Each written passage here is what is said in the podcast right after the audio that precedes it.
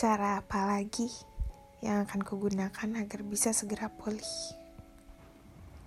Tadinya sangat mudah mencari sebuah distraksi.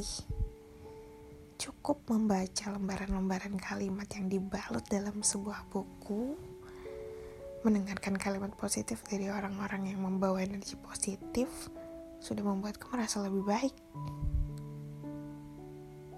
Bahkan saat ini, berkumpul di keramaian pun seperti orang asing yang tidak tahu ke mana pikiranku sedang berkeliling.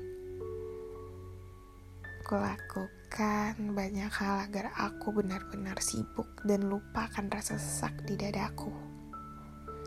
Sekejam apa cerita ini sampai sesuatu yang biasa kulakukan di saat aku jatuh dalam perasaan seperti ini belum mampu membuatku pulih. Padahal sebenarnya kisah ini tidak begitu berbeda dengan kisah sebelumnya. Hanya saja caranya untuk membuatku menjauhinya yang berbeda. Ada sesuatu yang sepertinya belum selesai. Ini yang membuatku seolah terasa sulit untuk pulih.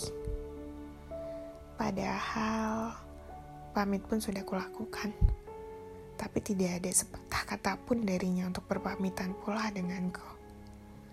Cukup miris rasanya untuk mengakhiri sesuatu dengan tidak baik.